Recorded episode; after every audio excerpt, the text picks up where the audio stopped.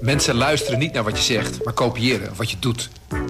Onze vitaliteitsexpert Martin Hersman helpt je te focussen op wat echt belangrijk is. Beluister en bekijk Martin of een van onze andere experts op businesswise punt n l. Businesswise, het nieuwe platform voor iedereen met ambitie.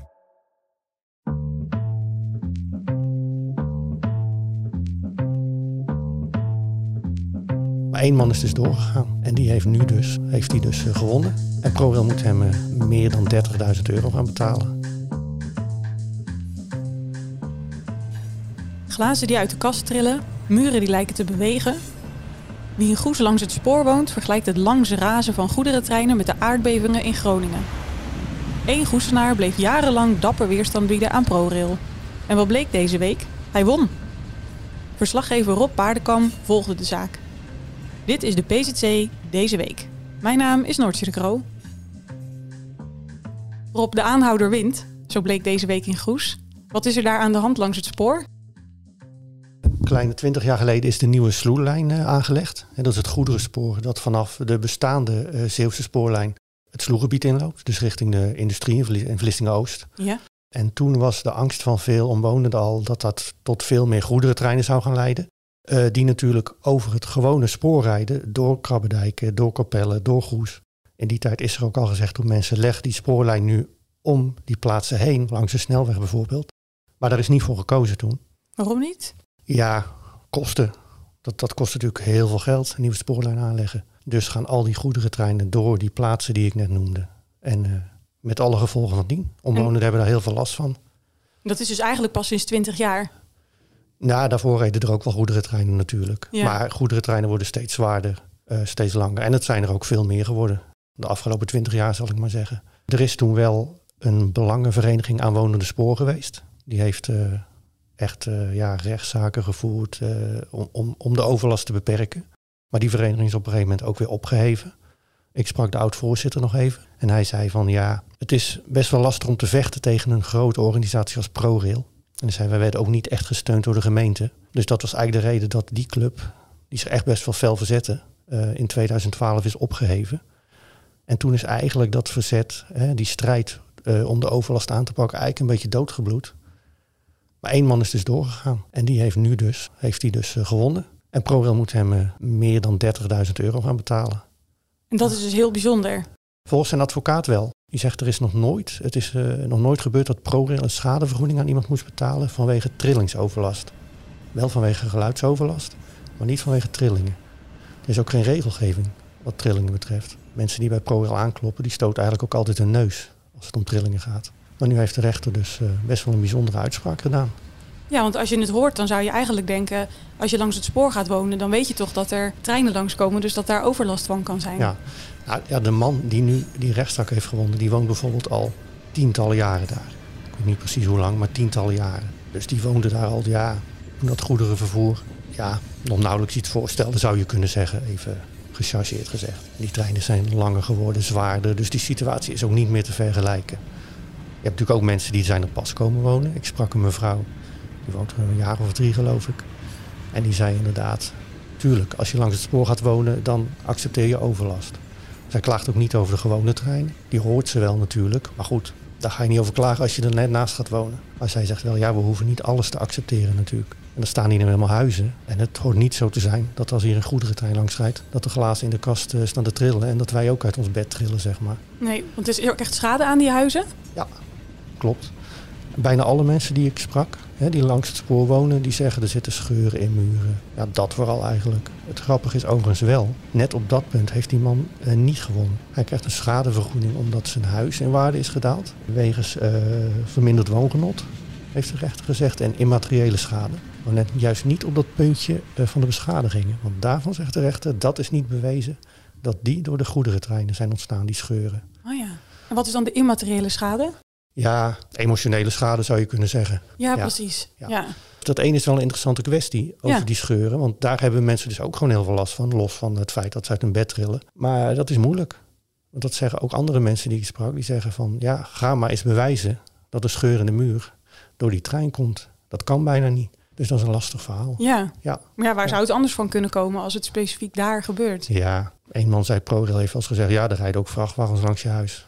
Ja. Heb jij ProRail ook gesproken over deze kwestie? Ik heb ProRail uh, gebeld uiteraard. Ja, in zijn algemeenheid zeiden ze natuurlijk van wij uh, dat ze zich die trillingsoverlast aantrekken... en dat ze alles willen doen om dat te voorkomen. Maar specifiek op de uitspraak wilde ProRail nog niet ingaan. En misschien gaan ze nog een hoger beroep. En wat zou dat kunnen betekenen voor de Goesenaar?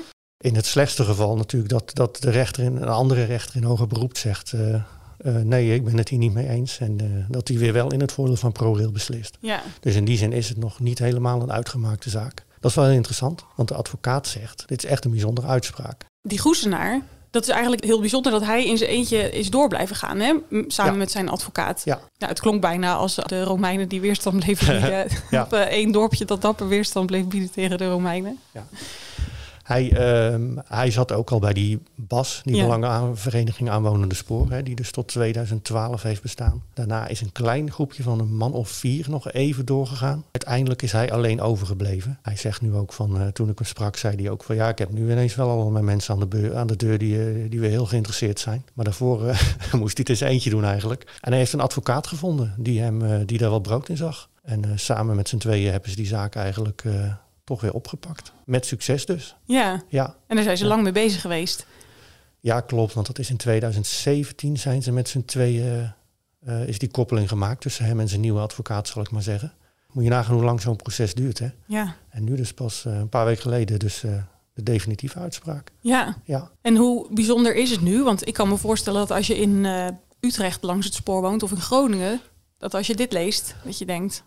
Oh, maar ik heb daar ook wel last van. Ik ja. uh, stap ook naar de rechter. Precies, ja. ja. Zijn advocaat zegt dus, het is heel bijzonder. Hè? Er is nog nooit, uh, nog nooit is ProRail veroordeeld... tot het betalen van een schadevergoeding vanwege trillingen. Het ligt voor de hand als die uitspraak standhoudt... straks ook een hoger beroep. Dat meer mensen die in dezelfde situatie zitten... naar de rechter kunnen stappen en waarschijnlijk ook zullen doen. Ja. Kijk, die man woont aan de Parallelweg in Goes. Nou ja, daar heb je alleen uh, even natte vingerwerk... nog twintig huizen die op ongeveer dezelfde afstand van het spoor staan. Ja, ik zou niet weten waarom die mensen dan niet in aanmerking zouden komen. Die hebben dezelfde overlast. En ook de prijs van hun huizen is de waarde gedaald, denk ik. Ja. ja. En dat geldt nog voor heel veel huizen natuurlijk. Het is, kan zeker wel een precedentwerking hebben, denk ik, deze uitspraak. Ja. ja.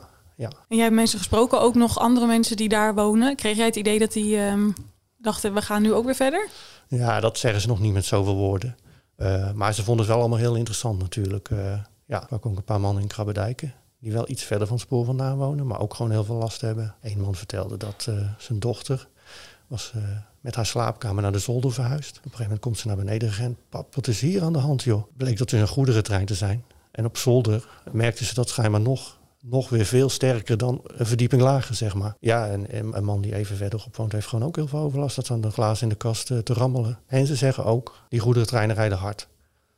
Die rijden eigenlijk net zo hard door de kernen, hè, dus door Krabbedijken, door Kapellen, door Goes, als dat ze in het buitengebied doen. Ze remmen niet af. Ja, waarom is dat? Als je op het, op het station staat, dan uh, zie je het inderdaad wel eens gebeuren, hè, dat zo'n ja. trein volle vaart langs komt rijden. Waarom gaan ze niet wat, wat langzamer? Ja, um, ja als, als ProRail daar niet toe verplicht wordt, dan, uh, dan gaan ze dat waarschijnlijk niet doen. Het spoor heeft natuurlijk ook een beperkte capaciteit en treinen langzamer laten rijden heeft daar toch weer invloed op natuurlijk. Dus dat zullen ze uit zichzelf niet snel gaan doen. Nou ja, tijd is geld natuurlijk. En die uh, Goesenaar, hè? Wie is het eigenlijk? Ik ben uh, naar hem toe gegaan, want ik wist wel waar hij woonde. Ja. Hij schrok een beetje. Dat ik aan de... Hij had het wel verwacht natuurlijk. Dat er op een gegeven moment iemand aan de deur zou staan. Maar hij wilde alleen met me praten als hij, uh, als hij niet met zijn naam in de krant zou komen. Dan doen we dat natuurlijk nooit heel graag. Mensen anoniem opvoeren. Maar ja goed, anders wilde hij niet met me praten. Dus uh, toen hebben we dat zo gedaan. Ja. Dus... Uh, Want er ja. zijn natuurlijk best wel mensen die weten dat hij de man is. Uh, zeker in de buurt, die, uh, die door is gegaan. Ja. En waarom is hij nou eigenlijk doorgegaan? Al die ja. jaren. Hij zegt dat, hij, dat het hem niet om het geld gaat. Uh, hij zegt van die overlast moet gewoon opgelost worden. Dus ja, het is gewoon een volhouder. Het is een wat, uh, wat oudere man. Die waarschijnlijk ook wel uh, tijd daarvoor heeft. Hij heeft zich er echt Lopen. in vastgebeten. Hij heeft zich er echt in vastgebeten. Een advocaat gevonden die er ook brood in zag. Ja. Hij wil dat het opgelost wordt. Ja. ja. En zijn er oplossingen te bedenken voor dit probleem? In het verleden is wel eens aan een spoorbak gedacht. Hè, die door Goes aangelegd zou worden. Dan heb je dus echt, ja, dan moet je dus echt letterlijk denken aan een bak waarin de treinen rijden. Een, een verlaagde spoorbak. Dat is hem uiteindelijk niet geworden. Dat kost natuurlijk miljoenen. Hij zelf denkt dat een, een trillingwerende wand... Die gaat dan een eind de grond in, mm-hmm. ongeveer tot funderingsniveau ongeveer. Dat dat soelaas kan bieden. Dat is dus de man in Goes die de rechtszaak heeft gewonnen. Kost ook veel geld natuurlijk, maar daar ziet hij wel brood in. Maar bijvoorbeeld de twee mannen in Krabbedijken die ik sprak, die zeggen ja, die treinen moeten gewoon langzamer gaan rijden. Want als het af en toe is gebeurd dat een goederentrein wat langzamer door Krabbedijken rijdt, dan merken ze dat meteen. Dan trilt het veel minder, dan hebben ze bijna geen last. En dat is natuurlijk een wat goedkopere oplossing. Waren er niet dat we net hebben gezegd, tijd is geld natuurlijk. Maar ja, maar het klinkt dan, inderdaad uh, wel als de meest eenvoudige oplossing. Precies, ja. Maar goed, de man zegt ook, de gemeente Goes moet eens achter mij gaan staan. En ProRail, bij ProRail toch meer gaan aandringen dat ze maatregelen gaan nemen. Ga achter ons staan. Daar heeft de gemeente Goes in het verleden er ook echt wel aandacht voor gehad hoor. Het zou wel leugen zijn om te zeggen dat Goes daar nooit iets aan heeft gedaan. Er zijn ook wel eens metingen gedaan en zo. Maar uiteindelijk heeft het niet tot veel geleid. Althans niet als het om de trillingen gaat. Er staan wel geluidsschermen langs het spoor in Goes. Dat is meer voor het geluid. Helpen ook niet veel, zeggen de meeste omwonenden. Een mevrouw die ik sprak, die noemde het een tuinhek. Uh, ze zijn één meter hoog, op sommige plekken twee meter. Dus die helpen ook niet veel. Maar dat had meer met het geluid te maken. Dus ja. Uh, precies. Ja, ja. ja want dit is niet, het is vooral ook de trillingsoverlast. Hè? Niet de geluidshinder, maar het nee, trillen. In deze zaak, hè, die rechtszaak ook, ging het echt over de trillingen. Dat ja. ging niet over geluid. Ja, die is best heftig. Een man vertelde ook, zeker als je s'avonds op de bank zit of al in bed ligt, want er komen ook nog gewoon de goederentreinen langs uh, rond middernacht, dan merk je het echt. Als je bezig bent, dan merk je niet zomaar als je op de bank s'avonds televisie zit te kijken of je ligt in bed en dan komt er een voorbij. Ja, dan lig je gewoon, uh, dan zit of lig je gewoon te trillen. En ze zijn er dus allemaal van overtuigd dat de scheuren in hun huizen daar ook door komen. Ja. En dat klinkt natuurlijk ook best wel plausibel dat dat zo is. Maar ga het maar eens aantonen dat het door die goederentreinen komt. Dat is ja. lastig. En dat blijkt ook wel, want op dat punt heeft uh, de winnende man, zou ik maar zeggen, heeft hij nou net op dat punt niet gewonnen. Dus. Nee, nee. precies. Zou je zelf langs zo'n uh, spoor gaan wonen? Nee, niet snel. Uh, van grappig, ik woon in Goes uh, op ongeveer, uh, het zal hemelsbreed een kilometer zijn, als ik in bed lig. En zeker als de ramen open staan, dan hoor je het echt goed als een goederentrein door Goes rijdt. Dus ja. dan denk ik wel eens, te nagaan als je ernaast loopt, dan is het echt een kabaal.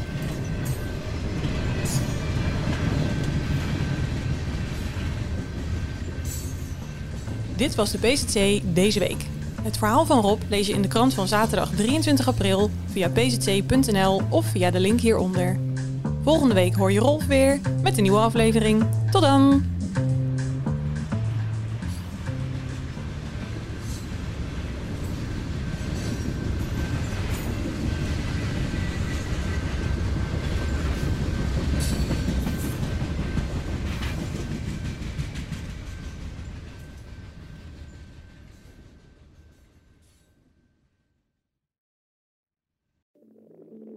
Ik denk dat je een soort van tweespalt had tussen de mensen die ons cool vonden en de mensen die het cool vonden om ons te haten. Maar ik kan me nog levendig de eerste vier tellen herinneren. Dat ik heel goed besefte zo van, met deze tikken bepaal ik volgens mij wel een toekomst. Kijk, als we dingen heel anders hadden gedaan, dan was dit niet gebeurd. Als we ooit klaar zijn en ik moet uh, de, de, de vijf hoogtepunten van onze carrière noemen, is dit er één van.